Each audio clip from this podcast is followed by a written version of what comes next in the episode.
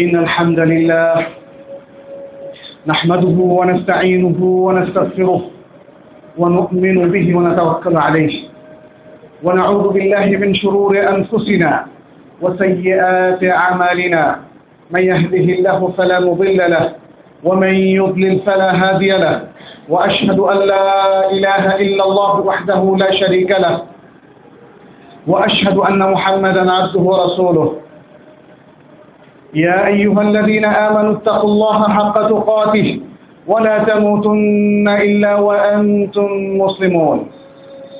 يا أيها الناس اتقوا ربكم الذي خلقكم من نفس واحدة وخلق منها زوجها وبث منهما رجالا كثيرا ونساء. واتقوا الله الذي تساءلون به والأرحام. إن الله كان عليكم رقيبا.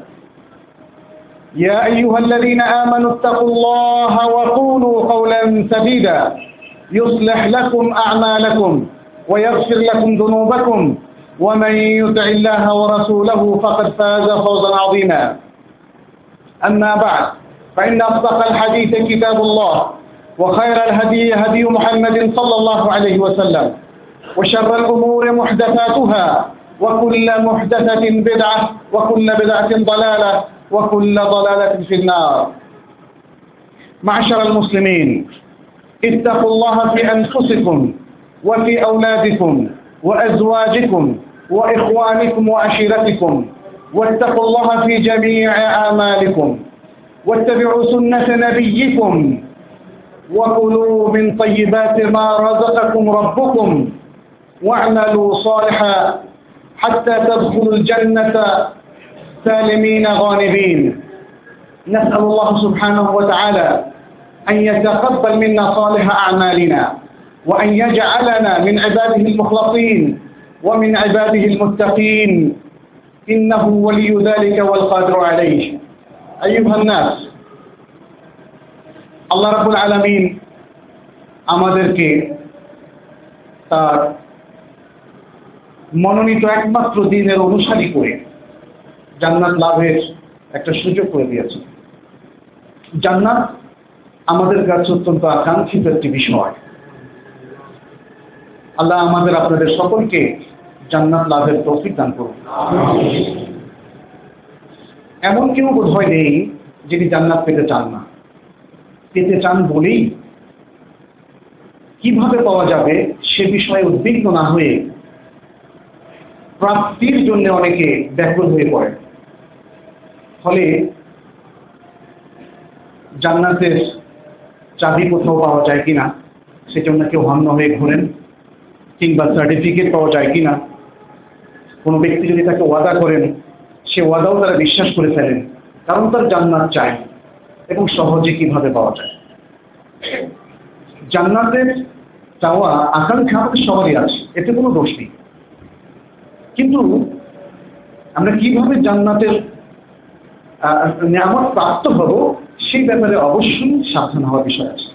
যারা আজকে জান্নাতের চাবি বিক্রি করেন সার্টিফিকেট বিক্রি করেন, কিংবা মৌখিকভাবে মানুষকে এই নিশ্চয়তা দান করেন যে তিনি তাকে জান্নাতে নিয়ে যাবেন, অথবা তাকে জান্নাত যাওয়ার জন্য সাফাত করবেন আল্লাহর কাছে। এটাও শোনা যায় যে কেউ কেউ এই সার্টিফিকেট অথবা চাবিগুলো কবরস্থ হওয়ার সময় সাথে নিয়ে যান, অথবা সেভাবে তাদেরকে পরামর্শ দেওয়া হয়। কোনো সন্দেহ নেই, এটা ডাহা মিথ্যা কথা, সর্বৈব মিথ্যা কথা। এভাবে জান্নাত লাভের কোনো সুযোগ নেই। তবে জান্নাত লাভের আকাঙ্ক্ষা সবারই ছিল, সাহাবাদেরও ছিল। রাসুল্লাহ সাল্লাহ সাল্লামের কাছে এসে অনেক সাহাবা আকুলভাবে আবেদন করতেন দুল্লামি আলা আমালিন ইউদখিলুনিল জান্নাহ। হাদিসটা তাবারানি বর্ণনা করেছে এরকম আরও অনেকগুলো হাদিস আছে এবং শেখ আলবানি শুদ্ধ বলেছে। দুল্লামি আলা আমালিন ইউদখিলুনিল জান্নাহ আমাকে একটা আমল দেখিয়ে দিন, যে আমল আমাকে জান্নাতে প্রবেশ করাবে। অতএব জান্নাতের আকাঙ্ক্ষা এটা মমিন মাত্রই তাদের মধ্যে থাকে। এই আকাঙ্ক্ষা বাস্তবায়নের জন্য আল্লাহর কাছে জান্নাতের মতো মহা নেয়ামা লাভ করার জন্য কিছু আইন রয়েছে আখিরাতের মধ্যে আল্লাহর পক্ষ থেকে সবচেয়ে বড় পুরস্কার হচ্ছে জান্নাত। কিন্তু তিনি মানুষকে এই জান্নাত এমনিতে দেবেন না। আজকে সে আলোচনা আমরা করব। আমরা জান্নাতের গতানুগতিক আমল আলোচনা করব না। আমরা আলোচনা করব জান্নাতে যাওয়ার যে বিষয়গুলো কোরআন এবং হাদিসে এসেছে। কীভাবে আমাদের সামনে সেটা উপস্থাপন করা হয়েছে সে বিষয়টি। আর এখানে একটা বিষয় একটু খেয়াল করার বিষয়, সেটি হচ্ছে এই আমলগুলোকে আল্লাহ তালা এত চমৎকারভাবে একটা ব্যবস্থাপনার মধ্যে সেট করেছেন যে আমলগুলো করলে জান্নাতে যাওয়া যাবে আবার আমাদের সামাজিক জীবনের শান্তির জন্য, সুশৃঙ্খল জীবনযাপন করার জন্য, ইমানি জীবনযাপন করার জন্য, একটা সুন্দর সমাজ, সুন্দর রাষ্ট্র, সুন্দর পৃথিবী গড়ে তোলার জন্য যা দরকার, সবই এর মধ্যে আল্লাহ তালা আমাদের মানবীয় প্রয়োজনের চাহিদা পূরণ করে যদি আমরা সেটা সুন্দরভাবে, সফলভাবে করতে পারি, তাহলে জান্নাতের ব্যবস্থা করে দিয়েছে এটা কোনো মন্ত্রতন্ত্রের ব্যাপার নয়। এটা কোনো শুধুমাত্র রিলিজিয়াস কোনো রিচুয়াল বা আনুষ্ঠানিক সর্বস্ব কোনো আমল নয়, যেটা করলে একটা বিশেষ ভঙ্গিতে যেভাবে আমরা বিভিন্ন পুজো অর্চনার মধ্যে দেখি, অযৌক্তিক সব বিশ্বাস এবং সংস্কার এবং আমল, সেভাবে করলে তিনি জান্নাতে যাবেন, স্বর্গবাসী হবেন। ইসলামের বিষয়টি সেটি নয়। আজকের আলোচনার মধ্য দিয়ে সেটা ফুটে উঠবে আশা করি ইনশাআল্লাহ। জান্নাতের পথে যাওয়ার পথটা কিন্তু শুরুতে লট সবার জন্য লট জান্নাতের যে পথ, সেটা লক করে দেওয়া হয়েছে। আর এর চাবি হিসাবে নির্ধারণ করে দেওয়া হচ্ছে ইমানকে। কেউ যদি জান্নাতে যেতে চান তাহলে ইমানের চাবি দিয়ে আপনার সেই পথটাকে ওপেন করতে হবে। ইমান ছাড়া আর কোনোভাবেই জান্নাতের এই লট ডোরটাকে ওপেন করা যাবে না। সুতরাং ইমান হচ্ছে the key of the door to আল জান্নাহ জান্নাতের দিকে যাওয়ার যে দরজা, সে দরজা খোলার চাবি, ইমান। ইমানকে এভাবেই আমাদেরকে চিহ্নিত করতে হবে। অতএব যদি কেউ ইমান আনেন, আবার ইমান থেকে সরে যান। তাহলে তার ইমান দিয়ে একবার ওপেন করলেন, আবার ইমান থেকে সরে গেলে আবার লক হয়ে গেল। এটা একটা অটোমেটিক সিস্টেম যেটা মহান আল্লাহ তালা সেট করে দিয়েছে এই জন্যে ইমানের উপর থাকার পরেও যদি কেউ ইমান নিয়ে না যেতে পারে, তাহলে তার জান্নাতের দিকে যাওয়ার দৌড়টা অলওয়েজ ব্লক দিয়ে থাকবে, কোনোদিন ওপেন হবে না। ইমান নিয়ে যেতে না পারলে সে চির জাহান্নামে হবে, এটি হচ্ছে তার। অতএব একজন মোমেন যদি সত্যি সে সিরিয়াসলি জান্নাতকে চায়, তাহলে সে ইমান দিয়ে অলওয়েজ তার এই জান্নাতে যাওয়ার দরজাটাকে ওপেন রাখতে হবে। কখন যেন সেটা লক না হয়, সেই জন্য ব্যবস্থা করতে হবে। তবে এতটুকুই এনাফ না। ইমান নিয়ে যেতে পারলে সে একসময় একসময় জান্নাতে যাবেই। কিন্তু আরও অনেকগুলো আমল না করলে সে বিনা হিসাবে কিংবা নির্বিঘ্নে জান্নাতে যাওয়ার সৌভাগ্য সে লাভ করবে না। আসুন আমরা সে বিষয়টি কোরআন এবং হাদিসের আলোকে আলোচনা করি। প্রথমে যে বিষয়টি, সেটি হচ্ছে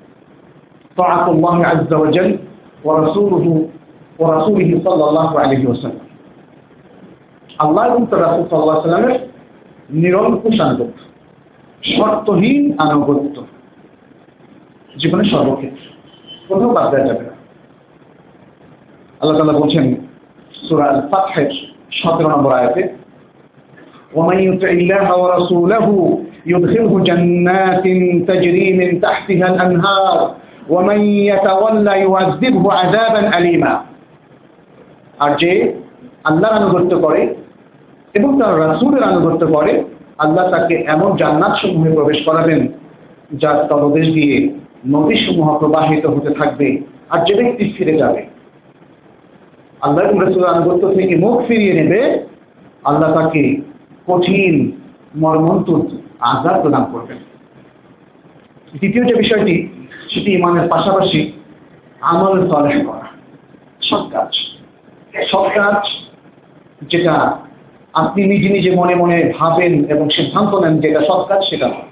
সৎ কাজটা অবশ্যই রেকমেন্ডেড হতে হবে কোরআন এবং সুন্নাহ ভিত্তিক। যেটাকে আল্লাহ এবং তার রাসূল সাল্লাল্লাহু আলাইহি ওয়াসাল্লাম বলেছেন যেটা সৎ কাজ সেটি হচ্ছে সৎ কাজ এর বাইরে আর কোনো সৎ কাজ নেই অতএব যারা এরকম আমলে সালেহ করবেন তারাও জান্নাতে যাওয়ার সুসংবাদ পাবেন আল্লাহ তাআলা বলছেন সূরা আল বাকারা 82 নম্বর আয়াতে والذين آمنوا وعملوا الصالحات أولئك أصحاب الجنة هم فيها خالدون যারা ঈমান পোষণ করে এবং আমল সালেহ করে তারাই হচ্ছে জান্নাতের অধিবাসী ইনহ্যাবিটেন্টস অফ জান্নাত অফ প্যারাডাইস হুম ফিহা খালিদুন, সেখানে তারা চিরকাল ধরে অবস্থান করবে। তৃতীয় বিষয়টি হচ্ছে আল ইস্তেকামা আলা দীনিল্লাহ। আল ইস্তেকামা ইস্তেকামা মানে হচ্ছে স্টিডফাস্টনেস টু বি স্টিডফাস্ট স্থিতিশীল থাকা, স্থিত থাকা, বারবার অবস্থান পরিবর্তন না করা। দিনের মধ্যে ঢুকেছেন, দিনকে মেনে নিয়েছেন, দিনের আনুগত্যের মধ্যে প্রবেশ করেছেন, এর মধ্যে স্থির থাকতে হবে। মুনাফিকদের মতো একবার ঢুকে আবার বের হয়ে যাওয়া চলবে না। যে স্থির বিশ্বাস আমরা আল্লাহর প্রতি, তার রাসুল্লাহ সাল্লাহ আলহিহাল্লামের প্রতি পোষণ করেছি, তার উপর কন্টিনিউ করতে হবে। আমাদের অর্থ হচ্ছে এটা। মোমেন মুস্তাকিম হয়। এবং সে দোয়াও করে আল্লাহর কাছে তাই, ইহদিনা সিরাতাল মুস্তাকিম। মুস্তাকিম। ইস্তেকামত সম্পন্ন দিনের দিকে আমাদেরকে পথ দেখা রাসূল সাল্লাল্লাহু আলাইহি ওয়াসাল্লাম ইস্তেকামতের উপর ছিলেন। একটা পরম দৃষ্টান্ত আমরা রসুল সাল্লাহ সাল্লামের মধ্যে ইস্তেকামতের ওপর সব ক্ষেত্রে তো পাই ক্ষেত্র। আল্লাহ তার উপর যে দায়িত্ব অর্পণ করেছিলেন শেষ নিঃশ্বাস পর্যন্ত সঠিকভাবে হান্ড্রেড পার্সেন্ট যথার্থভাবে তিনি সে দায়িত্ব তিনি আমাদের জন্য রোল মডেল রাসূলিল্লাহি উসওয়াতুন নিশ্চয়ই তোমাদের জন্য রাসূলুল্লাহ বলতে চলতো আদর্শ অতএব দিনের ক্ষেত্রে ইস্তেকামাত, এটা খুব জরুরি একটা বিষয়। আপনি যে সততার উপর আছেন অফিসে গেলে সেটা ভুলে যাবেন না। ঘুষের অফার আসলে সেটা ভুলে যাবেন না। সুদের সুযোগ আসলে, সুদে ইনভেস্ট করেছেন, অনেক টাকা জমা হয়েছে, কোটি কোটি টাকা। আপনি ভুলে যাবেন না। আপনার সঙ্গে দুনিয়াকে এনজয় করার অনেক অবৈধ সুযোগ আছে। আপনি সেটা অ্যাভেল করবেন না। এটা হচ্ছে আমাদের না আর যদি নামাজের সময় মসজিদে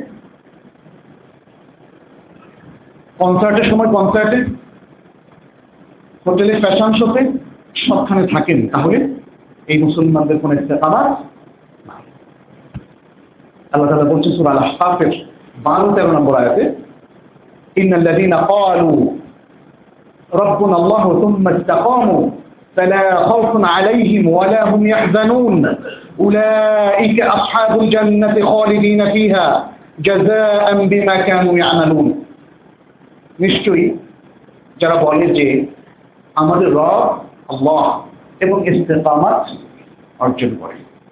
ইস্তেকামাতের উপর থাকে তাদের কোনো ভয় নেই এবং তারা কোনো বিষয়ের জন্য চিন্তিত হবে না, টেনশনের মধ্যেও পড়বে না।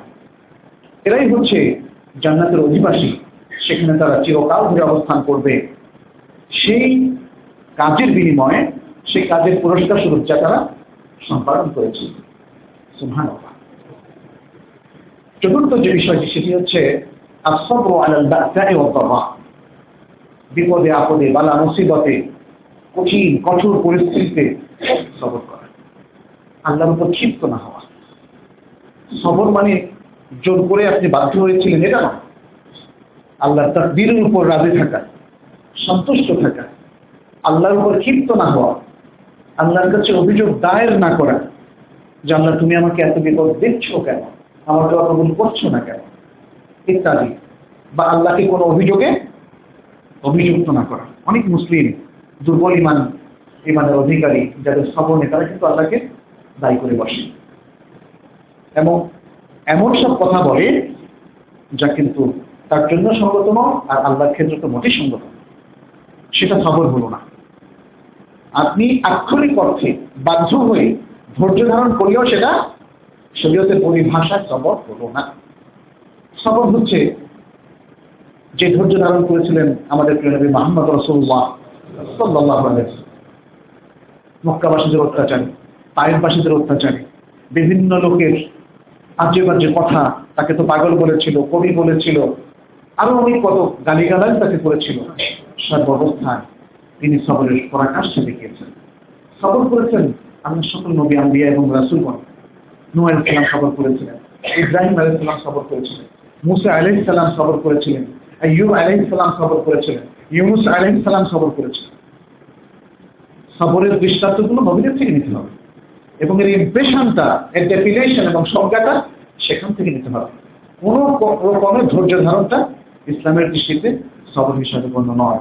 এদের জন্য রয়েছে জান্নাতের বিশাল আল্লাহ তালা বলছেন সুরাল বাকারার দুশো চোদ্দ নম্বর আয়াতে أم حسبتم أن تدخلوا الجنة ولما يأتكم مثل الذين خلوا من قبلكم مستهم البأساء والضراء وزلزلوا حتى يقول الرسول والذين آمنوا معه متى نصر الله ألا إن نصر الله قريب তোমরা কি ধারণা করো যে তোমরা জান্নাতে প্রবেশ করে যা- করতে পারবে অথচ এখনো পর্যন্ত তোমাদের কাছে সেই সব লোকদের অবস্থা উপনীত হয়নি, যারা তোমাদের আগে বিগত হয়ে গিয়েছেন। তাদেরকে বালা মুসিবত, দুঃখ, দুর্দশা এমনভাবে পেয়ে বসেছিল এবং এমনভাবে তারা প্রকম্পিত হয়েছিল যে রাসূল এবং তার সাথে যে সকল মমিন ছিল, তারা প্রত্যেকেই চিৎকার করে, আর্তনাদ করে বলেছিল, মাতা নাসরুল্লাহ আল্লাহর সাহায্য কবে আসবে? আল্লাহ বলছেন, জেনে রাখো আল্লাহ সাহায্য অতি নিকট। আল্লাহ সাহায্য অতি নিকট। যারা সবর করে, তারা কিন্তু কিছুকাল পরেই দেখতে পারে যে হ্যাঁ আল্লাহ সাহায্য বেশি দেরিতে আসেনি। কিন্তু সবর যাদের নেই, প্রতিটা মুহূর্ত তাদের কাছে বিশাল, কঠিন এবং লং টাইম বলে তার কাছে মনে হয়। সবরটা আমাদের জন্য একটা ন্যায় আল্লাহ সবর কীভাবে করতে হবে তার ম্যাথোডলজি আমাদেরকে দিয়ে দিয়েছেন। অতএব সেভাবে যদি আমরা সবরে অভ্যস্ত হতে পারি, তাহলে আমাদের জীবনের অনেক দুঃখ দুর্দশাকে সহ্য করা এটা সহজ হয়ে পড়বে। আমরা অভ্যস্ত হয়ে পড়ব। এবং আমাদের জন্য এই বেসারত্ব থাকবেই।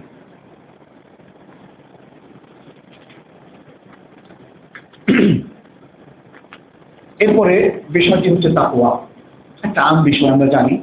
মোত্তাকি হাওয়া তাকুয়া সবার কাছে পরিচিত। কিন্তু তাকুয়া শব্দ যতটা পরিচিত, তাকুয়ার মূল মর্ম ততটা পরিচিত নয়।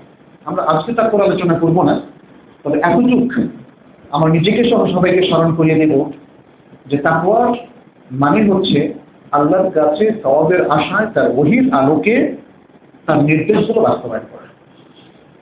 আল্লাহর কাছে সওয়াবের আশায় তার ওহির আলোকে তথা কোরআন সুন্নার আলোকে তার নির্দেশগুলো বাস্তবায়ন করা তাকুয়ার প্রথম দিক। আর তৃতীয় দিক হচ্ছে আল্লাহর আজাবের ভয়ে তার ওহির আলোকে যত নিষেধাজ্ঞা এসেছে সেসবগুলোকে সেসব কাজগুলোকে বর্জন করা। এই দুটো মিলেই হচ্ছে তাকুয়া অতএব কেউ যদি শুধু ভালো কাজ করেন, খারাপ কাজও করেন, তিনি মোত্তাকি নন। কেউ যদি খারাপটাকে বর্জন করেন, অথচ ভালোটা করছেন না, তিনিও মোত্তাকি নন। একজন মোত্তাকি ব্যক্তির মধ্যে, মমিন ব্যক্তির মধ্যে দুটো জিনিসের সমাহার হতে হবে। ভালো কাজের সমাহার এবং মন্দ ও পাপ কাজ বর্জনের ব্যক্তিও তার চরিত্রে ফুটে উঠতে হবে। তাহলে তিনি হবেন মোত্তাকি। আল্লাহ তালা বলছেন সুরা মারিয়ামের তেষট্টি নম্বর আয়াতে তিনি কাল জান্নাতুল্লাতি মুরিদু মিন ইবাদিনা মান কানা তাকিয়া। আমার বান্দাদের মধ্যে যারা মোত্তাকি, এ হচ্ছে সে জান্নাত, তাদেরকে আমি তার ওয়ারিস করে দিচ্ছি। যারা তাকওয়া অবলম্বন করে চলেন, জীবনের প্রত্যেকটা ক্ষেত্রে আল্লাহ তাআলা তাদেরকে জান্নাতের ওয়ারিস করে দিয়েছেন। সুবহানাল্লাহ। ওয়ারিস শব্দটা ইউজ করেছেন তিনি। মনে হয় যেন এরা ডিজার্ভ করে যান না এটি বোঝানোর উদ্দেশ্য। যেমন, সন্তান যখন মারা যায়, সে বাপের সম্পত্তি থেকে উত্তরাধিকার পাওয়া ডিজার্ভ করে। অধিকার রাখে। আল্লাহ তালা বলছেন, এই মোত্তাকিরা, এরা ডিজার্ভ করে না ষষ্ঠ বিষয়টি হচ্ছে শাহাদ আল্লাহর পথে শহীদ হওয়া। শহীদ একটা ইসলামিক পরিভাষা। তার জন্য কিছু পূর্ব শর্ত আছে। শহীদ হওয়া, যে আল্লাহর পথে সংগ্রাম করে, যুদ্ধ করে, এবং ইমাম সহ যিনি মারা যান, তিনি হচ্ছেন সে তবে কোন এক ব্যক্তি কে প্রকৃত শহীদ এটা আল্লাহ ছাড়া কেউ জানে না। যাই হোক যদি কেউ শহীদ হন তার ব্যাপারে আল্লাহ তালা বলছেন সুরা মোহাম্মদের চার পাঁচ ছয় নম্বর আয়াতে والذين قتلوا في سبيل الله فلن يضل أعمالهم سيهديهم ويصلح بالهم ويدخلهم الجنة أرسلها আল্লাহ বলছেন যারা তার পথে নিহত হয় আল্লাহর পথে নিহত হয় তাহলে আল্লাহ তারা তাদের আমলকে নষ্ট করবেন না। আল্লাহ তাদের আমলকে নষ্ট করবেন না এবং অচিরেই তাদেরকে তিনি পথ নির্দেশ দেবেন এবং তাদের অবস্থা সংশোধন করে দেবেন তালাহ করে দেবেন, সুন্দর করে দেবেন আর তাদেরকে জান্নাতে প্রবেশ করাবেন। সে জান্নাতের জান্নাতকে তাদের কাছে পরিচিত করিয়ে দিয়েছেন তিনি। সাত নম্বর হচ্ছে থেকে বেঁচে থাকা। খেয়াল করবেন, এই সমাজের দুর্নীতিযুক্ত সব কাজ কিন্তু ইসলামের মধ্যে অথবা সমাজ খারাপ দৃষ্টি দেখছে যেমন সুদ সেটাও কিন্তু কবিরার মধ্যে পড়ে। সমাজ কাকে স্বীকৃতি দিচ্ছে আর দিচ্ছে না, ইসলাম সেটাকে সর্বাবস্থায় সেটাকে রেকমেন্ড করেন। ইসলাম প্রকৃত অবস্থার দিকে তাকিয়ে সমাজের জন্য যা ভালো সেটিকেই রেকমেন্ড করেছে। সুদ একটা সমাজের অর্থনীতির জন্য কখনোই ভালো নয়। সুদ সমাজের প্রোডাকশন এবং উৎপাদন কমিয়ে দেয়। মানুষকে পাপে উদ্বুদ্ধ করে। এবং সুদের আরও অনেক বিষয় আছে, আমরা সে আলোচনা আজকে যাচ্ছি না। আমি বলছি কবিরা গুণা যতগুলো আছে, সবগুলো কোনো না কোনো ভাবে মানুষকে দুর্নীতিমুখী ফলে জান্নাতে যাওয়ার জন্য এই দুর্নীতি এবং পাপ মুক্ত হওয়াটা একটা শর্ত। আল্লাহ তাআলা বলছেন সূরা আন-নিসা 31 নম্বর আয়াতে, ইন তাজতানিবু কাবাইরা মা তুনহাউনা আনহু, নুকাফির আনকুম সাইয়্যাতিকুম ওয়া নুদখিলুকুম মুদখালান কারীমা। যদি তোমরা পরিহার করো, সে সমস্ত কাবিরা বিষয়গুলোকে বা পাপগুলোকে যেগুলো থেকে তোমাদেরকে নিষেধ করা হচ্ছে। যেই পাপগুলো থেকে তোমাদেরকে নিষেধ করা হয়েছে, সেই বড় বড় পাপগুলো যদি তোমরা বর্জন করো, তাহলে তোমাদের থেকে তোমাদের পাপ, পাপের গ্লানি আমি মিটিয়ে দেবো। আমি ক্ষমা করে দেব এবং তোমাদেরকে সম্মানিত স্থানে প্রবেশ করাবো। সম্মানিত স্থানটা হচ্ছে আট নম্বর বিষয় হচ্ছে তৌবা আল্লাহ। তৌবার বিষয়টা আমাদের সবার কাছে জানা। কিন্তু আমাদের এই সমাজের মধ্যে শহুরে কিংবা গ্রামীণ জীবনে আমরা দেখেছি, অধিকাংশ লোক আনুষ্ঠানিক তবায় বিশ্বাস। তবার কোনো আনুষ্ঠানিকতা নাই। তবা জায়গাটা হচ্ছে অন্তর, ভেতর থেকে অনুতপ্ত হয়ে যদি আল্লাহর কাছে ওয়াদা করে আপনি পাপ ত্যাগ করেন এবং ভবিষ্যতে করবেন না বলে আপনি প্রতিজ্ঞা করেন আর মানুষের হকটা ফেরত দেন, তাহলে এটাই হচ্ছে আর কোনো তবা ইসলাম চেনে না। একজন লোক ডেকে এনে কিছু মন্ত্রের মতো উচ্চারণ করলেন, এই তবা ইসলামিক তবা ন ইসলামিক তবার মধ্যে হৃদয়ের একটা উদ্যোগ থাকতে হবে। আপনার তবাটা মানসিক তবা হবে, মন থেকে তবাটা হতে হবে। তাহলেই তবার যে ফজিলাত সেই ফজিলাতটা পাওয়া যাবে আল্লাহ তালা বলছেন সুরা মারিয়ামের উনষাট এবং ষাট নম্বর আয়াতে فخلف من بعدهم خلف أضاعوا الصلاة واتبعوا الشهوات فسوف يلقون غيا إلا من تاب وآمن وعمل صالحا فأولئك يدخلون الجنة ولا يظلمون شيئا তাদের পরে আসলো একদল খারাপ লোক যারা নামাজকে নষ্ট করলো ত্যাগ করল এবং প্রবৃত্তির অনুসরণ করল। অচিরেই তারা জাহান নামের গাই উপত্যকার মুখোমুখি হবে। তবে সেই সব লোকদের কথা ভিন্ন, যারা তবা করেছে ইমান এনেছে এবং আমার সাহস করেছে। তারাই জান্নাতে প্রবেশ করবে এবং তাদের প্রতি কোনো জুলুম করা হবে না। নবম বিষয়টি হচ্ছে আল্লাহ আল্লাহর প্রতি নির্ভরতা। আল্লাহর প্রতি নির্ভরতা এটা কোনো বাহ্যিক আমল নয়, এটা হলো অন্তরের আমল। এটাকে বলা হয় আল আমাল আল কালবিয়া অন্তরের আমল অথবা আল ইবাদাত আল কালবিয়া অন্তরের ইবাদা এই নির্ভরতা এটা একটা মানসিক বিষয়। আপনি কার উপর নির্ভর করছেন, মনে মনে। আপনি তাকে মনে করছেন যে তার মায়া, মমতা, স্নেহ এবং তৌফিকের উপরে আপনার সাফল্য, অসাফল্য বা ব্যর্থতা নির্ভর করছে?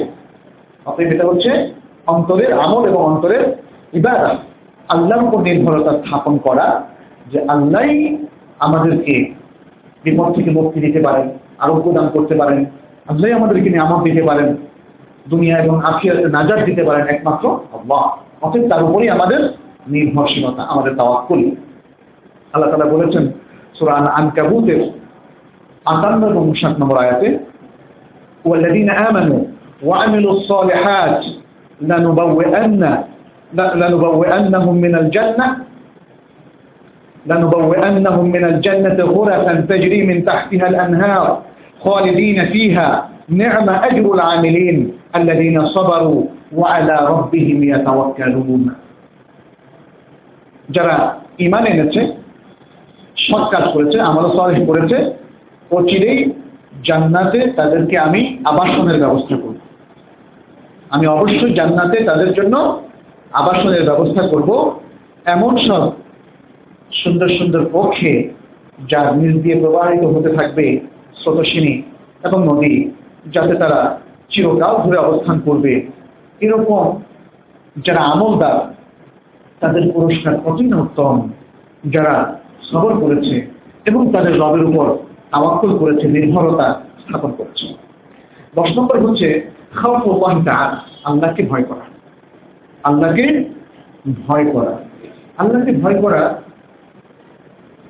আর আমরা এই সমাজে অনেক লোককে ভয় পাই, অনেক সিচুয়েশনকে ভয় পাই, সেটা এক নয়।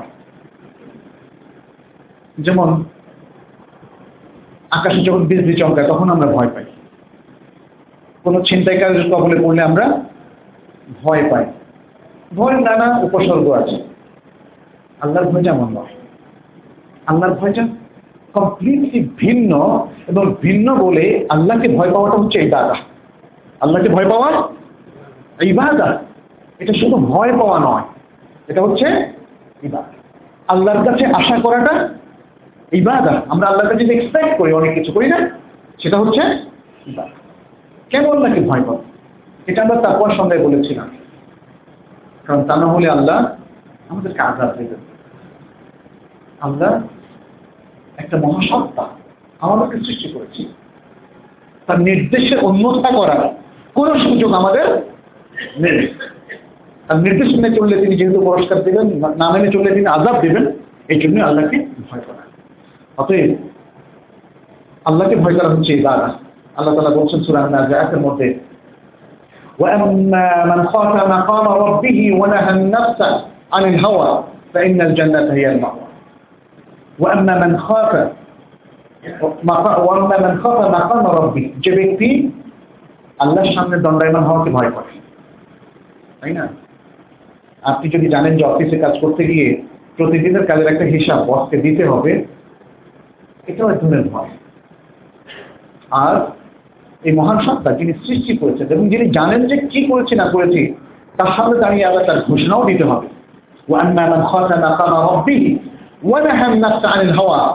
আর নিজের অন্তরকে, নিজের নাককে প্রবৃত্তিকে সে খারাপ কিছু ইচ্ছা পোষণ থেকে সম্বরণ করেছে, নিয়ন্ত্রণ করেছে, দূরে রেখেছে। আল্লাহ বলছেন তাইনাল জান্নাত হিয়া জান্নাত হচ্ছে তার আবাস, তার অ্যাকোমোডেশন তার বাড়ি, তার রেসিডেন্স জান্নাত হচ্ছে তার রেসিডেন্স সুহান আল্লাহ আল্লাহ যা বলেন, তাতে কি কোনো সন্দেহ করার অবকাশ আছে? আজকে একটা আবাসনের জন্য হন্যে হয়ে কত জায়গায় বুকিং দিচ্ছেন মানুষ, তাই না? এবং কত জায়গায় প্রতারিত হচ্ছেন? আল্লাহর কাছে কেউ প্রতারিত হবে?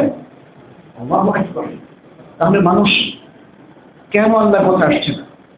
কেন আল্লাহর উপর তাওয়াক্কুল করছে না? কেন ইমানের পথে চলছে না? কেন এখনও এত সংশয়? কেন এখনও সত্য পথ থেকে এত বিচ্যুতি? এই প্রশ্নগুলো আমাদের করা উচিত। ইমানের অবস্থান আমাদের কোথায় সেটি জানার জন্য। এগারো নম্বর আমল হচ্ছে কিয়ামুল্লাই লিল্লাহি তাআলা। আল্লাহর জন্য রাতে সালাতে বাংলানো হওয়া রাতে সালাত আদায় করা। রাতের সালাতে তো অনেক বিশেষত্ব আছে। এর উপর অনেক কিছু শেয়ার করার মতো আছে। কিন্তু আমরা কোরআনে শুধু আর দারিয়াতের পনেরো থেকে উনিশ নম্বর আয়াত আপনাদের সামনে একটু তেলাওয়াত করে শোনাবো। কি বলেছেন আল্লাহ?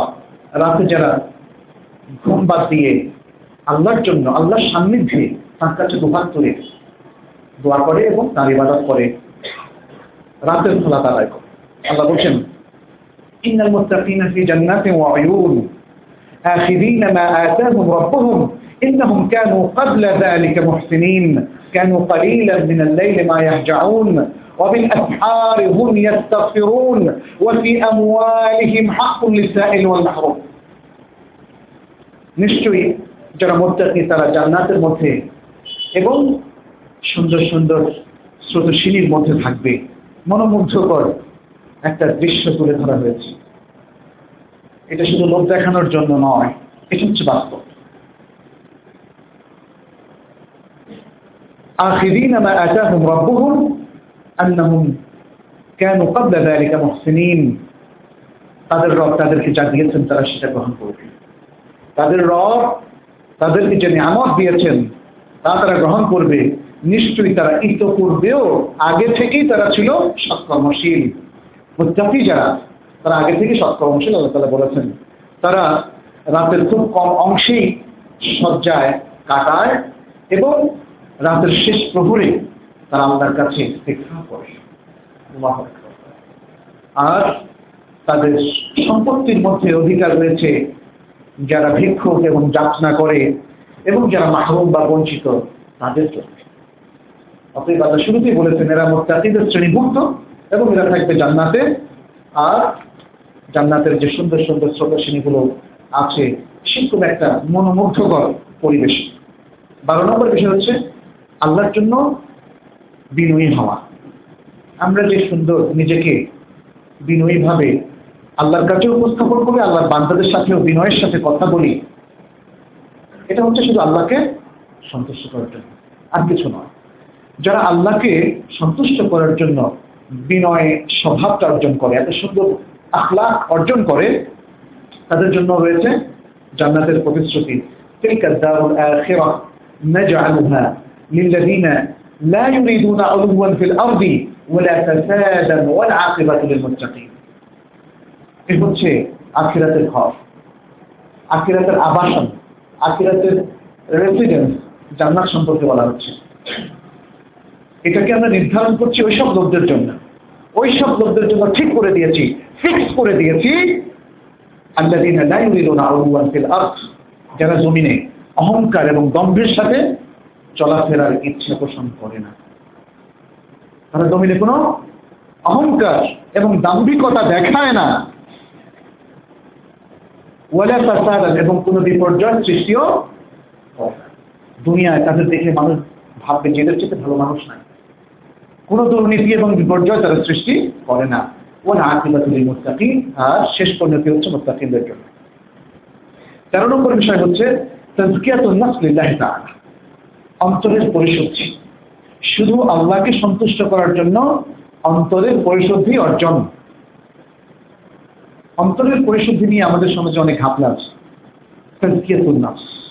এর জন্য অনেক কিছু নিয়ম, কানুন, ব্যায়াম অথবা আরও কিছু ওয়াজিফা, এগুলো দেয়া হয়েছে। এবং নাম দিয়েছে তাজকিয়াতুল নাফস। তাজকিয়াতুল নাফস এটা কোরআনের পরিভাষা। মানে হচ্ছে তাজকিয়া মানে হচ্ছে পরিশুদ্ধি অর্জন করা বা পরিশুদ্ধ করা। আর নাফস মানে হচ্ছে আত্মা। আমাদের ভেতরে যে আত্মা রয়েছে, সে আত্মাকে পরিশুদ্ধ করা। এটা নবীর একটা কাজ। নবী আলাইহি সাল্লামের একটা কাজ। ওয়ায়ুযাক্কিহিম। আল কোরআন বলেছে, অনেকগুলো কাজের মধ্যে ওয়ায়ুযাক্কিহিম। তিনি তাদেরকে, তার জাতির লোকদেরকে পরিশুদ্ধ করবেন। করেছেন না? রাসূল আলাইহি সাল্লাম তো তার জাতির লোককে সবচেয়ে চমৎকারভাবে পরিশুদ্ধ করেছেন। কিন্তু এই পরিশুদ্ধি স্পেশাল কোনো অবৈপা কোরআন সুন্নার বাইরে আবিষ্কৃত নতুন কোনো পদ্ধতির মাধ্যমে হবে না। এটা হবে সাবির কোরআন এবং সুন্নাকে অনুসরণ করার মধ্য দিয়ে। অতএব কেউ যদি তার অন্তরকে পরিশুদ্ধ করতে চান, তাহলে ওহির এই জ্ঞানের বাইরে, এই পদ্ধতির বাইরে আর কোনো পদ্ধতি না কোরআন এবং সুন্নার রেকমেন্ডেশনের বাইরে প্রেসক্রিপশনের বাইরে আর কোনো প্রেসক্রিপশন নাই আর যা কিছু প্রেসক্রাইব করা হবে সে যে ব্যক্তি করেন না কেন সেটা হবে ভুল বিভ্রান্তি এবং তাদের তাদেরকে তো না অর্জন করার কোনো সুযোগ অর্থাৎ যারা বিশুদ্ধ পন্থায় অন্তরের পরিশুদ্ধি অর্জন করবেন তাদের ব্যাপারে আল্লাহ সুরা তাহা ছিয়াত্তর নম্বর আয়াতে বলছেন জান্নাত আদিন تجري من تحتها الأنهار خالدين فيها ওয়াজালিকা জাযাউ মান তাযাক্কা তিনি বলছেন, নিকটবর্তী সব জান্নাত। জান্নাতের সব কাজই সব মানে বলা হচ্ছে সবচেয়ে ছোট জান্নাতটা হচ্ছে দুনিয়ার দশ গুণের চাইতেও বড়। কিন্তু এত বড় হওয়ার পরেও এটা কিন্তু খুব কাছে। কারণ যে কোনো মুহূর্তে যে কোনো জায়গায় আপনি যেতে পারবেন, আবার সেগুলোকে কাছেও নিয়ে আসতে পারবেন। জাস্ট আপনার চাওয়া এবং বলা। সুহান জান্নাত আদেনিন বলা হয়েছে। যার তলদেশ দিয়ে স্রোত সিঁড়িগুলো প্রবাহিত হতে থাকবে, সেখানে তারা চিরন্তন কাল ধরে অবস্থান করবে, আর এ হচ্ছে পুরস্কার ওই ব্যক্তির যারা পরিশুদ্ধি অর্জন করেছে। সুবহানাল্লাহ। চৌদ্দ নম্বর হচ্ছে আল জিহাদ ফিসাবিলিল্লাহ আল্লাহর পথে জিহাদ করা, সংগ্রাম করা, যুদ্ধ করা। সূরা আলে ইমরানের 142 নম্বর আয়াতে আল্লাহ তাআলা বলছেন হাসিবতুম আন তাদখুলুল জান্নাতা ওয়ালাম্মা ইয়া'লামিল্লাহু আল্লাযীনা জাহাদু মিনকুম ওয়া ইয়া'লামু আস-সাবিরিন। তোমরা কি ধারণা মনে যে তোমরা জান্নাতে প্রবেশ করবে, অথচ এখনও পর্যন্ত আল্লাহ জানেননি? আল্লাহর কাছে এই বিষয়টা পৌঁছেনি যে তোমাদের মধ্য থেকে কে জেহাদ করেছে এবং কে তোমাদের মধ্য থেকে সবের ধৈর্যশীল। আল্লাহ তো জানেনি এটা হচ্ছে আল্লাহর কাছে এই রিপোর্টটা আসার আগ পর্যন্ত, অর্থাৎ এটা বলে বোঝাতে চাচ্ছেন যে জেহাদের এই কর্তব্য বাস্তবায়ন তোমরা এখনও করনি। অথচ তারপরে তোমরা জান্নাতের আশা কীভাবে করছ?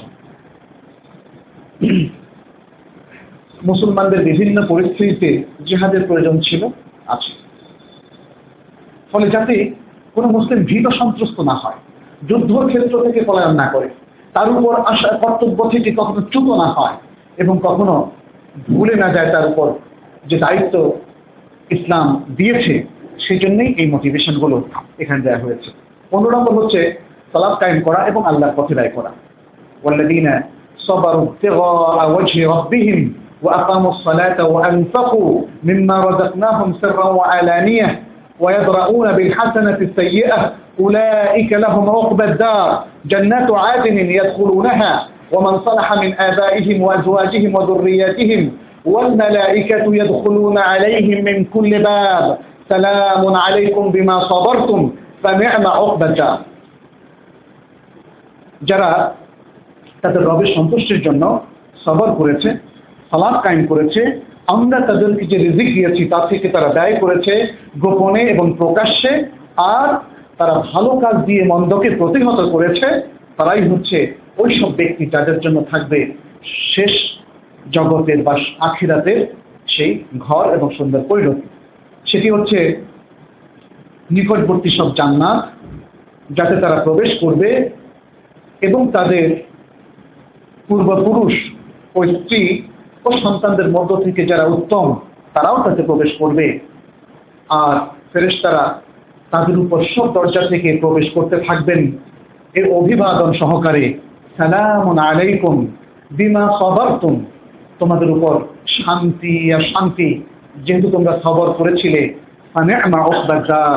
অতএব এই শেষ ঘরটি, আবাসনটি কতই না উত্তম।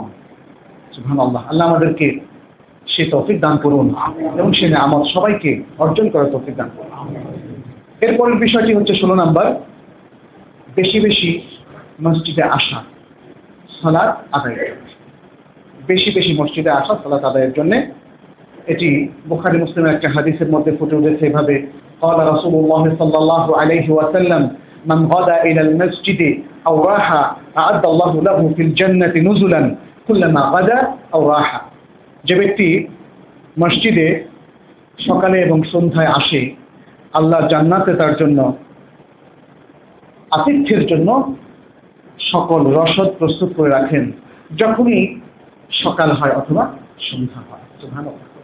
আমাদের আয়োজনটা তো এভাবে করা হয়েছে। সালাতেও, সকালেও আমরা সালাদ করি দুপুরে, বিকেলে, সন্ধ্যায়, রাতে। ফলে যাতে সব ওয়াক্তে আল্লাহ তালা আমাদের আতিথ্যের জন্য সকল সুন্দর মেহমানদারি মজুদ রাখেন, সে ব্যবস্থা করে দেওয়া হয়েছে এবং সে সুসংবাদ এই হাদিসের মধ্যে দেওয়া হয়েছে। আমরা মসজিদে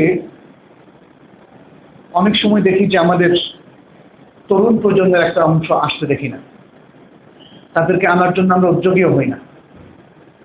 যারা হয়তো তরুণদের মধ্যে নিজেরা সপ্রণোদিত হয়ে সঠিক সন্তান পথে সন্ধান পান, তারা কিন্তু অভিভাবক হিসাবে যখনই বাচ্চারা ছয়, সাত বছর হয়ে যায়, তখন থেকে তাদেরকে আনার একটা প্ল্যান আমাদের রাখা উচিত। এবং মসজিদকে যেন তারা ভালোবাসে, সেজন্য মসজিদের মুসল্লি সহ, ইমাম সহ, খাতিব সহ সবার একটা প্ল্যান করা উচিত। মসজিদে আসার একটা আগ্রহ যেন তারা পোষণ করে। এই জিনিসটা আজকে আমাদের বাংলাদেশের সমাজে আমরা খুব কম দেখতে পাচ্ছি। এটা বাড়ানো দরকার। আল্লাহ আমাদেরকে সে তফিক দান করুন সতেরো নম্বর হচ্ছে মসজিদ বানানো এবং মসজিদ বানানোর ক্ষেত্রে অংশগ্রহণ করা। মসজিদ নির্মাণ এবং নির্মাণের ক্ষেত্রে অংশগ্রহণ করা। রাসূল সাল্লাল্লাহু আলাইহি ওয়াসাল্লাম বলেছেন, মান বানা মাসজিদান ইয়ানবাগি বিহি ওয়াজহাল্লাহ বানাল্লাহু লাহু মিথলাহু ফিল জান্নাহ। মুত্তাফাকুন আলাইহ। বুখারী, মুসলিমের হাদিস। আগেরটাও বুখারী, মুসলিমের হাদিস যে যে ব্যক্তি আল্লাহর সন্তুষ্টির উদ্দেশ্যে কোনো মসজিদ নির্মাণ করে, আল্লাহ তার জন্য অনুরূপ একটা সৌধ, একটা প্রাসাদ জান্নাতের মধ্যে তৈরি করে। আঠারো নম্বর হচ্ছে, আল্লাহকে সন্তুষ্ট করার জন্য প্রয়োজনীয় দিনই জ্ঞান অর্জন করা। রাসূলুল্লাহ সাল্লাহ সাল্লাম বলেছেন, মান সালাকা তারিকান ইয়ালতামিসু ফীহি ইলমান সাহহালা আল্লাহু লাহু বিহি তারিকান ইলাল মুসলিম। সেই মুসলিমের হাদিস, যে ব্যক্তি এমন একটা পথে চলে, যে পথে সে এলেম তালাশ করে, তাহলে আল্লাহ তাআলা তার জন্য ওই পথকে সহজ করে দিবেন, যে পথটাকে জান্নাতের দিকে নিয়ে যাবে। বেরুর ওয়ালিদাইন। বাবা মায়ের আনুগত্য রাসূলুল্লাহ সাল্লাল্লাহু আলাইহি ওয়াসাল্লাম বলেছেন রাদিমা আনফুহু রাদিমা আনফুহু ثم رضم أنفه قيل من يا رسول الله قال من أدرك والديه عند الكبر أحدهما أو كلاهما ثم لم يدخل الجنة رواه مسلم তিনি বলেছেন ওই ব- ওই ব্যক্তির নাক ধুলোমলিন হোক তারপরে আবার বলছে ধুলোমলিন হোক আবার বলছে ধুলোমলিন হোক হোক এটা এক ধরনের বদোয়া তাকে জিজ্ঞেস করা হলো, ইয়া রাসূলুল্লাহ, কার কথা বলছেন? এরকম একটা অনাকাঙ্ক্ষিত বিষয়, দোয়া যেটা আমরা চাচ্ছি না আমাদের কারও হোক, এটা কার প্রসঙ্গে বলছেন? তিনি বললেন, ওই ব্যক্তির প্রসঙ্গে যে বৃদ্ধ বয়সে বাবা মায়ের কোনো একজনকে অথবা দুজনকেই পেয়েছে, কিন্তু জান্নাতে প্রবেশ করতে পারল না। ওকুল ওয়ালিদাইনের উপর অনেক বক্তব্য কোরআনেও এসেছে হাদিসে এসেছে। বেরুল ওয়ালিদাইন এবং ওকুল ওয়ালিদাইন। বেরুল ওয়ালিদাইন হচ্ছে বাবা মায়ের আনুগত্য এবং ওকুল ওয়ালিদাইন হচ্ছে তাদের অবাধ্যতা। অতএব এই বিষয়টি খুব গুরুত্বের সাথে আমাদের নেওয়া উচিত। বিশ নম্বর হচ্ছে, তাআতুল মারআতি লিজাওজিহা স্বামীর আনুগত্য, স্ত্রীর জন্য স্বামীর আনুগত্য।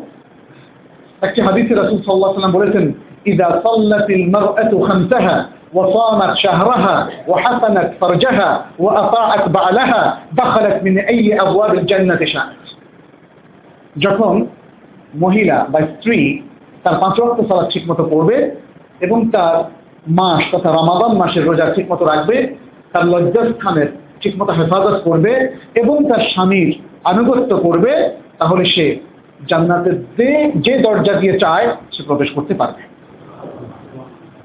এই হাদিসটি বর্ণনা করেছেন ইবনু হিব্বান এবং শেখ আলবানি শুদ্ধ বলে উল্লেখ করেছেন একুশ নম্বর হচ্ছে الصدق في الحديث والوفاء بالوعد وأداء الأمانات وحد الفرح فرج وغض البصر وكف اليد বেশ কয়েকটা জিনিস একসাথে নিয়ে এসছে যেহেতু একটা হাদিসের মধ্যে এই কয়েকটা বিষয় এসেছে সেটি হচ্ছে কথায় সত্যবাদিতা এবং ওয়াদা রক্ষা করা আমানত ঠিকমতো আদায় করা লজ্জাস্থানে হেফাজত করা দৃষ্টি অবনত রাখা, সংযত রাখা এবং মানুষকে আঘাত করা থেকে নিজের হাতকে নিয়ন্ত্রণ করা। এই বিষয়গুলো যাদের মধ্যে থাকবে, তারা জান্নাতে যাবে। ফাদা রাসূলুল্লাহ সাল্লাল্লাহু আলাইহি ওয়াসাল্লাম লি সিত্তান মিন আনফুসিকুম তোমরা আমাকে ছয়টা জিনিসের গ্যারান্টি দাও, তাহলে আমি তোমাদেরকে জান্নাতের গ্যারান্টি দেবো। উসদকু ইদা হাদ্দাসতুম। যখন তোমরা কথা বলো, সত্য কথা বলবে। ওয়াউফু ইদা ওয়াআদতুম। যখন তোমরা প্রতিশ্রুতি দিবে, তখন সেটা পূরণ করবে। ওয়াদু ইদা তুমিনতুম যখন তোমাদের কাছে আমানত রাখা হয়, তোমরা সেটা সঠিকভাবে আদায় করবে। ওয়াহফাযু ফুরুজাকুম। তোমাদের লজ্জাস্থানের হেফাজত করবে। ওয়াগদ্দু আবসারাকুম। তোমাদের দৃষ্টিকে অবনমিত রাখবে, অশ্লীল কিংবা মেয়েদের দিকে তাকানো থেকে। ওয়াকুফু আইদিয়াকুম। এবং তোমাদের হাতকে নিয়ন্ত্রণ করবে অন্যকে আঘাত করা থেকে। আহমদ ও হাসানাহু শেখ আলবানী রাহমাহুল্লাহ। বাইশ নম্বর বিষয় হচ্ছে আল হাজ্জুল মাবরুর ওয়াল উমরাতু তাআলা। মকবুল হজ এবং মকবুল উমরা। বুখারী মুসলিমের একটি হাদিসে রাসূলুল্লাহ সাল্লাল্লাহু আলাইহি বলেছেন আল উমরাতু লিল উমরা কাফারাতুন লিমা বাইনাহুমা ওয়াল হাজ্জুল মাবরুর লাইসা লাহু জাযাউন ইল্লা আল জান্নাহ। এক উমরা থেকে আরেক উমরা মাঝখানে যত পাপ হয়, তার জন্য কাফারা হয়ে যায়। এবং মকবুল হজ, যে হজ আল্লাহর কাছে অ্যাকসেপ্টেড হয়, গৃহীত হয়, সেই হজের পুরস্কার জান্নাত ছাড়া আর কিছু নয়। আল্লাহ আমাদের যারা হজ করেছে, তাদের হজগুলো যেন কবুল করে না আমি তেইশ নম্বর হচ্ছে কাফালাতুল ইয়াতিম, ইয়াতিমের কাফালাত। ইয়াতিমের দেখাশোনা করা। বুখারীর একটি রিওয়ায়াতে রাসূলুল্লাহ সাল্লাল্লাহু আলাইহি ওয়াসাল্লাম বলেছেন আনা ওয়াকাতুল ইয়াতিম ফিল জান্নাতি হাকাযা ওয়া আশারা বিউসবাইহি السبابة والوسطى وفرج بينهما وفرج بينهما এভাবে তিনি বলেছেন আমি এবং ইয়েতিমের যারা দেখাশোনা করে তারা জান্নাতে এভাবে থাকবে তিনি এই শাহাদাত আঙ্গুলি এবং মধ্যমা একসাথে একটু ফাঁক করে দেখিয়েছেন এভাবে না এভাবে অর্থাৎ এটা তো কাছাকাছি কাছাকাছি ইন্ডিকেট করার জন্য সেভাবে দেখিয়েছেন চব্বিশ নম্বর হচ্ছে ইয়াদাতুল মারি অসুস্থ ব্যক্তিদেরকে দেখতে যাওয়া। মুসলিমের একটি বর্ণনা রাসূল আলাইহি সাল্লাম বলছেন মানে আদা মারিদান লাম ইয়াজাল ফি খিরফাতিল জান্নাতি হাত্তা ইয়ারজা। যে ব্যক্তি কোনো রুগ্ন ব্যক্তির, অসুস্থ ব্যক্তির দেখাশোনা করে, সে ফিরে আসা পর্যন্ত যতক্ষণ সে সেবা শুশ্রূষার মধ্যে থাকে, ততক্ষণ সে জান্নাতের আঙিনায় অবস্থান করল। সুবহানাল্লাহ। আমাদের কাছে রুগীর দেখাশোনাটা হয়ে গিয়েছে একটা রিচুয়াল একটা কাস্টম একটা সৌজন্যতা বোধ। না হলে কি বলবে? আমরা অনেক সময় বলি, আরে, ওনাকে দেখতে যাওয়া হয়নি, উনি তো কি বলবে? সুস্থ হওয়ার পরে তো অনেক খারাপ কিছু বলব, উনি আমাকে দেখতে আসলো না। এই চেতনাটা ঠিক নয়। মানুষের কাছে নিজের সুনাম বাড়ানোর জন্য অথবা তিনি আমার প্রতি খারাপ ধারণা করবেন, সে তা থেকে বাঁচার জন্য আপনি রুগী দেখতে যাবেন না। আপনি রুগী দেখতে যাবেন, কারণ এটা একটা মহান কাজ, এটা একটা আখলাখের কাজ, এটা একটা বিশাল রেসপন্সিবিলিটি সমাজের সবার উচিত আত্মীয় স্বজন তো বটে, অন্য রোগীদেরকে দেখতে যাওয়া। আমরা কি আমাদের চারপাশে অনেক হসপিটাল আছে। খুব কম লোকই পাওয়া যাবে। প্ল্যান করে। এটা তো আমার দিদি ভাই বোন, তাই না? অথবা কমপক্ষে মানুষ। কেউ কি এমন প্ল্যান কখনো করেছেন? যে এই হসপিটালে একদিন আমি একটু জাস্ট দেখে আসব। দেখে আমার হয়তো টাকা নাই, পয়সা নাই, কিছু নাই, কিন্তু তাদের জন্য দোয়া করে আসব। আর কিছু কথা, সুন্দর কথা শুনে সান্ত্বনা দিয়ে আসব। ইমানের দুটো কথা, দুটো আয়াত বা হাদিস শোনাবো। এটা কিন্তু প্ল্যান করতে পারে এটা প্ল্যান করে আমরা তাদেরকে যদি দেখতে যাই কিছু উপহার নিয়ে যেতে পারলে ভালো না হলেও কোনো অসুবিধা নেই তাহলে এই মহান কাজটি আমরা করতে পারবো আরও অল্প কয়েকটি আছে সেটি আমরা সেকেন্ড খুব আলোচনা করবো আকুল قولي هذا واستغفر الله لي ولكم ولسائر المسلمين انه هو الغفور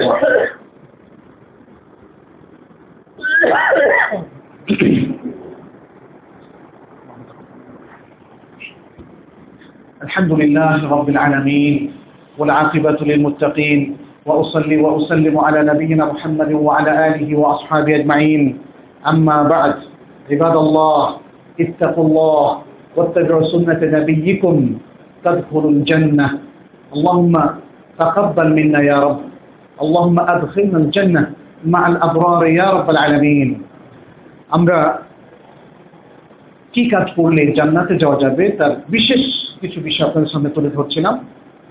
এর মধ্যে আরেকটি হচ্ছে আল ইনফাকু ফি সাবিলিল্লাহ মিন মালিন আও সম্পদ অথবা অন্য যে কোনো কিছু থেকে আল্লাহর পথে কিছু ব্যয় করা।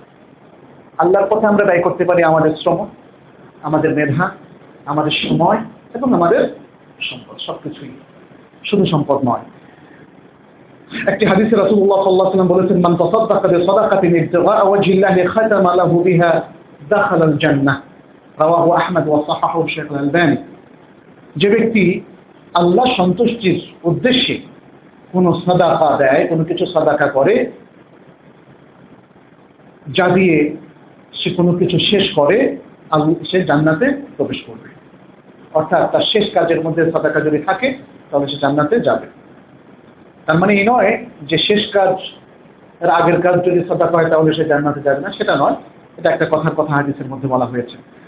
এরপর ছাব্বিশ নম্বর বিষয়টা হচ্ছে, হাসবুল লিসান ওয়াল ফারজ লিল্লাহি তাআলা। আল্লাহকে সন্তুষ্ট করার জন্য জিব্বাকে সম্বরণ করা, হেফাজত করা, মানুষকে কষ্ট দেওয়া থেকে, আজেবাজে কথা বলা থেকে, হারাম কোনো উক্তি করা থেকে, এবং লজ্জাস্থানকে হেফাজত করা। তাহলে রাসূলুল্লাহ সাল্লাল্লাহু আলাইহি ওয়াসাল্লাম من يضمن لي ما بين لحييه وما بين رجليه أضمن له الجنة যে ব্যক্তি তার এই দুই চিবুকের মাঝখানে যা আছে এবং তার দুই পায়ের মাঝখানে যে লজ্জাস্থান রয়েছে যদি তার গ্যারান্টি আমাকে দেয় আমি তাকে জান্নাতের গ্যারান্টি দেব রাওয়াহুল বুখারী এটি বুখারী রিওয়ায়াত ইমাতাতুল আযা আন তারিকুল মুসলিমিন লিল্লাহি তাআলা 27 নম্বর হচ্ছে পথ থেকে কষ্টদায়ক বস্তু সরিয়ে দেওয়া قال رسول الله صلى الله عليه وسلم لقد رأيت رجلا يتقلب في الجنة في شجرة قطعها من ظهر الطريق كانت تؤذي الناس رواه مسلم রাসূলুল্লাহ সাল্লাল্লাহু আলাইহি ওয়াসাল্লাম বলেছেন আমি জান্নাতে একটা লোককে দেখেছি সে একটা গাছের নিচে ঘোরাফেরা করছে যে গাছটাকে সে দুনিয়া থাকতে পথ থেকে কেটে দিয়েছিল যে গাছটা মানুষকে কষ্ট দিত সুবহানাল্লাহ ছোটখাটো ভালো কাজগুলোকে আসলে ছোটখাটো ভাবতে নেই আঠাশ নম্বর হচ্ছে তারবিয়াতুল বানাত ও আয়ালাতুল্লাহ তাআলা। মেয়েদের ভালো তারবিয়াতের ব্যবস্থা করা, শিক্ষার ব্যবস্থা করা। আমাদের দেশে উল্টো। আমরা ভাবি মেয়ে তো পরের বাড়িতে চলে যাবে। যদিও শহরের জীবনে এটা কমেছে, কিন্তু গ্রামীণ জীবনে এখনও রয়ে গেছে। যে মেয়ের পেছনে বেশি খরচ করা যাবে না, কারণ এর থেকে আমার কোনো আউটপুট আসবে না। ইসলাম কখনোই এভাবে বলে না। সকল মমিনই সম্পদ। সকল মোমের সম্পদ। ছেলে হোক, মেয়ে হোক, মেয়েরা আরও বড় সম্পদ। কারণ মেয়েরা হচ্ছে মায়ের জাত। মেয়েরা সন্তানদেরকে লালন করে একটা উত্তম প্রজন্ম উপহার দিতে পারে। মেয়েরা সুসন্তান, জাতির সুসন্তান গড়ে তুলতে এই জন্যই রাসুল সাল্লাহ সাল্লাম অম্মুকা অম্মুকা তিনবার বলেছিলেন। তিনি এক্ষেত্রে যদি আমরা জেন্ডারের দিকটা দেখি, লিঙ্গের দিকটা দেখি, বাবার চেয়ে মাকে তিন গুণ বেশি গুরুত্ব দিয়েছেন। অতএব মেয়েরা, সম্পদ। রাসুল্লাহ সাল্লাহ সাল্লাম বলেছেন, মান কান লাহু সালাত বানাত। যার তিনটা সন্তান থাকবে, আও সালাত আখাওয়াত, অথবা তিনটা বোন থাকবে সে আল্লাহকে ভয় করে, আর তাদের দেখাশোনা করবে, কেন মাই ফিল জান্নাতে হাকাদা ওয়া আউমা বিসাব্বাদাতি ওয়াল উসফা। এভাবে তিনি দেখিয়েছেন। তিনি বললেন, তারা সে ব্যক্তি আমার সাথে জান্নাতে এভাবে থাকবে ইয়াতিমদের ব্যাপারে তিনি যেভাবে উল্লেখ করেছিলেন। এখানে দেখার বিষয়, শুধু কন্যা সন্তান না, বোনদেরকেও এখানে ইনক্লুড করা হয়েছে হাদিসের এই হাদিসটি বর্ণনা করেছেন আবু ইয়ালা এবং শেখ আলবানি এটাকে শুদ্ধ হিসেবে উল্লেখ করেছেন। শুদ্ধ হাদিস। তাহলে আমরা অনেক সময় সন্তানের ব্যাপারে সিরিয়াস হই, আমার কন্যা, কিন্তু বোনের ব্যাপারে সিরিয়াস হই না। এই হাদিস বলছে, না, মেয়েদের সবার প্রতি সিরিয়াস হতে হবে। মায়ের ব্যাপারে তো অন্য হাদিসে এসেছে এখানে আসলো কন্যার ব্যাপারে আর বোনদের ব্যাপারে। আরেকটি বিষয় হচ্ছে ক্রোধকে সম্বরণ করা।